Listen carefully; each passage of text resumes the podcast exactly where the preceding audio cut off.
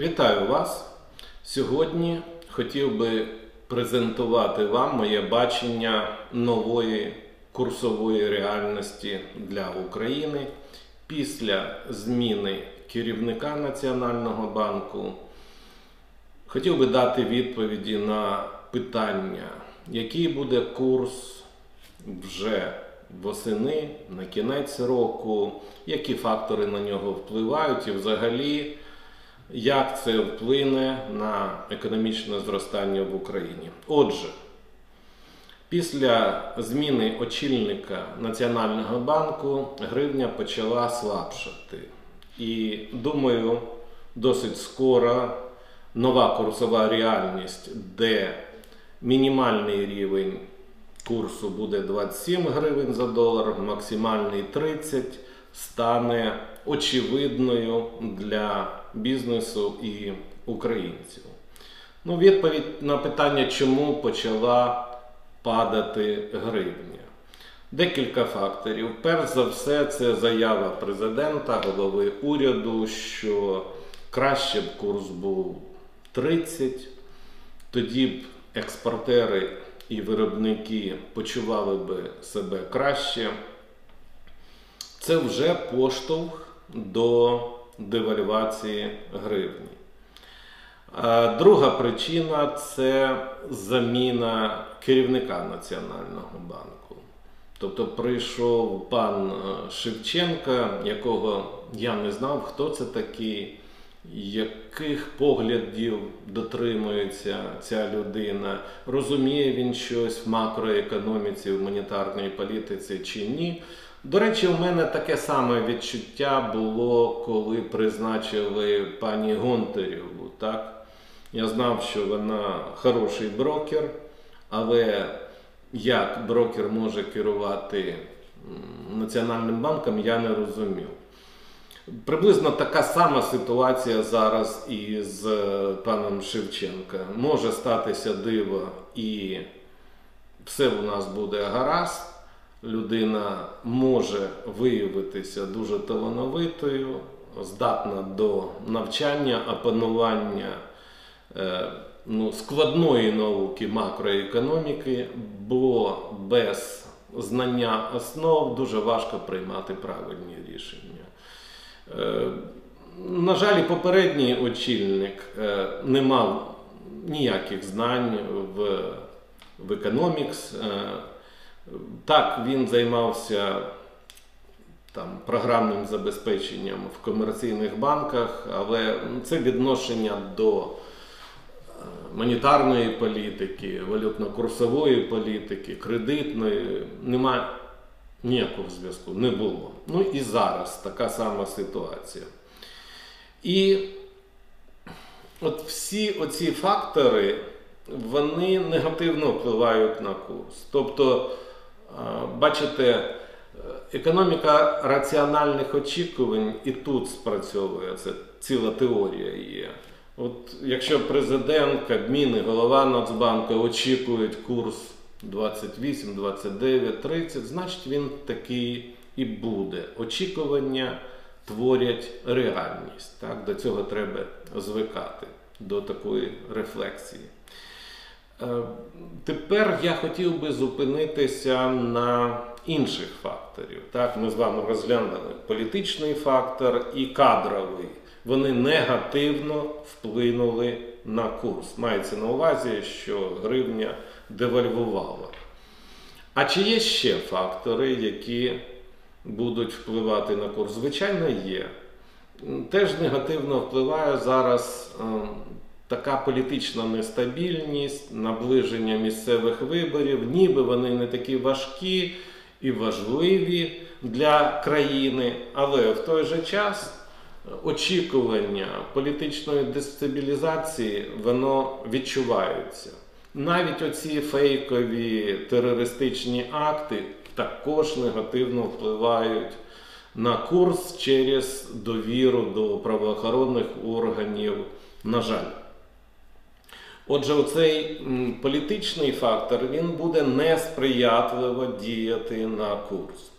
Ще несприятливо буде діяти на курс як на мене, закінчення сезонного фактору. Адже сезонний фактор, а саме літо, дуже позитивно впливає на силу гривні. Тому що падають ціни на продукти харчування, і це позитивно впливає на курс.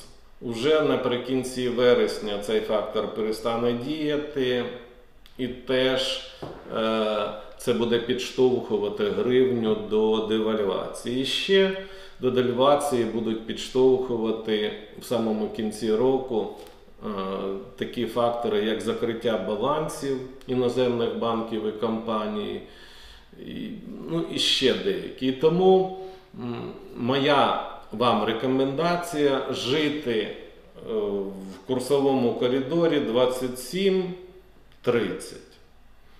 Звичайно, виникає питання, а може курс пробити 30? Може пробити, якщо будуть грубі помилки уряду і Національного банку, якщо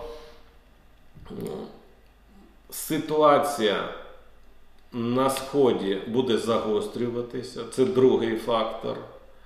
І третій фактор, звичайно, теж вирогідність така є, якщо ціни на нафту почнуть швидко зростати і відновляться там до рівня 55-60, наш платіжний баланс погіршиться, і це буде бити по курсу. І тоді можна очікувати навіть курсу долара 30,5, 31, а може і більше. Ви знаєте, стрес-тести передбачають курс 34. Тоді банки будуть мають мати проблеми. До цього падіння, тобто з курсом навіть 32, банки не будуть мати проблем, тому що вони перекапіталізовані і фінансова стабільність майже забезпечена, повторюю, майже забезпечена. Отже, давайте наприкінці я скажу моє бачення, що буде відбуватися з обліковою ставкою Нацбанка, з інфляцією, з курсом і з темпами економічного зростання. Ніби я вже зрозумів, як буде поводити себе нове керівництво Національного банку, що воно буде робити, як підтримувати уряд, урядові інвестиційні програми. Ну, ситуація буде така. Значить, ставку будуть тримати 6, хоч на мене це завищена облікова ставка. Вона більше, ніж в 2 рази вища, ніж інфляція. Це неправильно, це шкідливо для економіки зростання. Але підтримка можлива. Як? Будуть рефінансуватися комерційні банки, але державні. Комерційні державні банки, а там будуть пролазити і приватні, блатні, я так називаю, банки. Вони будуть отримувати по ставці приблизно 6 довгі кредити, що погано. Тому що будь-який довгий кредит комерційним банкам – це потенційна загроза фінансової стабільності. І не відповідає ніякій економічній теорії, але там теорію, на жаль, ніхто не знає. Не у Мінфіні, ні в Національному банку. Ну так сталося. Це вже триває майже 10 років. Неофіти, на жаль, окуповують кабінети. І це, мабуть, тренд. До цього теж треба звикати. Це нова реальність. Отже, будуть фінансуватися, а це означає емісія, да? Кредитна емісія комерційних банків. Комерційні банки будуть купувати ОВДП. Тобто це державні облігації. Мінфін буде отримувати кошти і витрачати ці кошти на інвестиційні програми. Ну, інвестиційні програми зводяться майже всі до будівництва доріг. Будуть закопувати ці гроші в дороги. На жаль, це не буде генерувати нові продукти, і тому я очікую досить швидке прискорення інфляції. Ну, думаю, навіть більше 5%. Я раніше думав, що ми закінчимо рік десь з інфляцією 4-5%, зараз я більший песиміст, 6-8%. Тому що лаг є, да?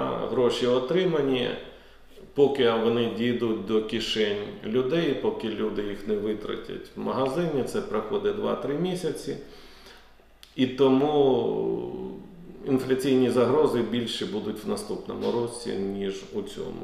Отак буде здійснюватися підтримка уряду і державних комерційних банків, які будуть заробляти на урядових програмах, і, на жаль, вони і далі будуть ігнорувати малий бізнес, середній бізнес. Він і далі буде на голодному пайку. Ще які проблеми будуть? Оці програми всі, там 6, 7, 8, 9, да, це всі корупційні програми. Вони передбачають втручання чиновників і відкати. Ну, як можна отримати кредит під 5%, якщо депозити беруть під 12%? Звичайно, з відкатом ти даєш комусь під 5%, а потім приносять в конверті гроші, і реальна ставка буде десь там 9-10%.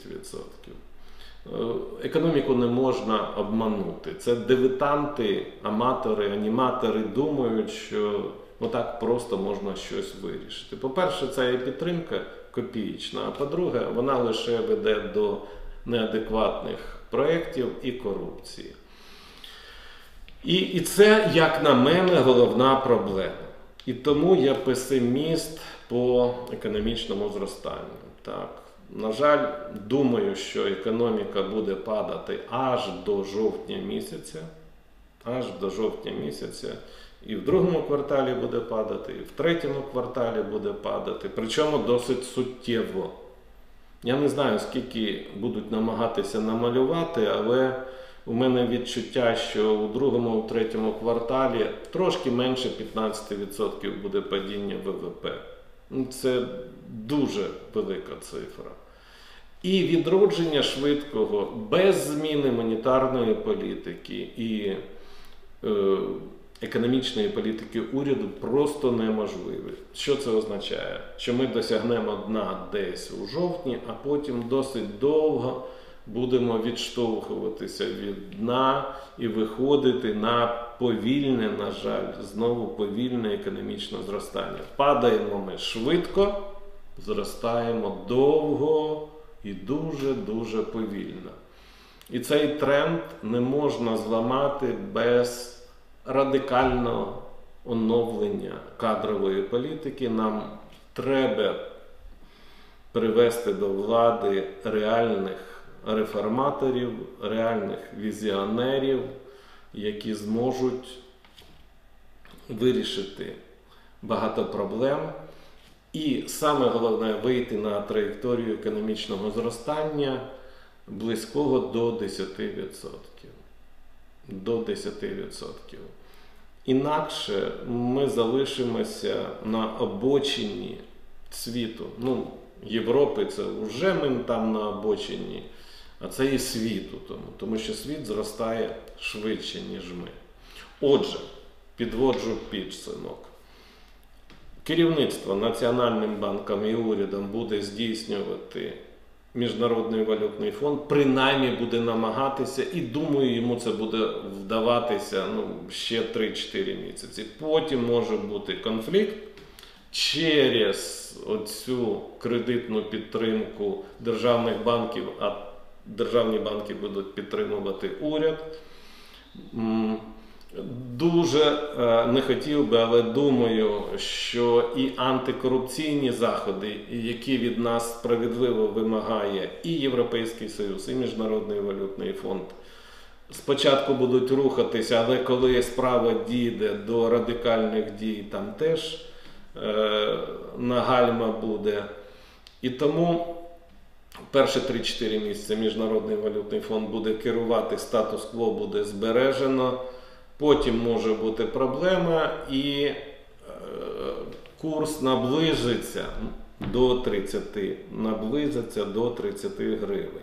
на кінці року. Інфляція прискориться до 6-8%.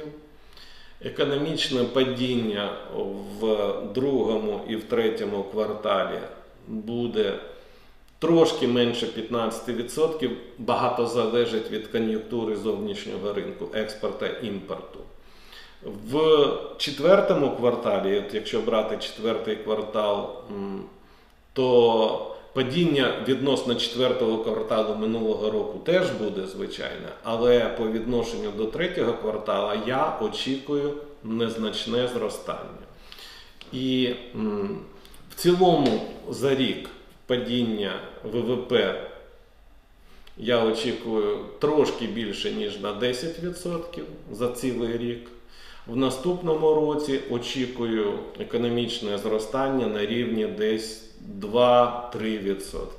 Якщо ми будемо зростати 2-3%, то для того, щоб вийти на рівень минулого року, нам треба 3-3,5 року. Мене це не влаштовує, але так може статися, на жаль. Тому всі надії на 2024 рік. Рік, який дасть нам можливість обрати на вищі посади справжніх візіонерів, реформаторів, людей, здатних проводити активну соціально-економічну політику, і зовнішню політику, і глобальну політику, і вивести Україну на інший рівень перебування, на іншу орбіту, орбіту успішних країн, які швидко розвиваються. Дякую за увагу.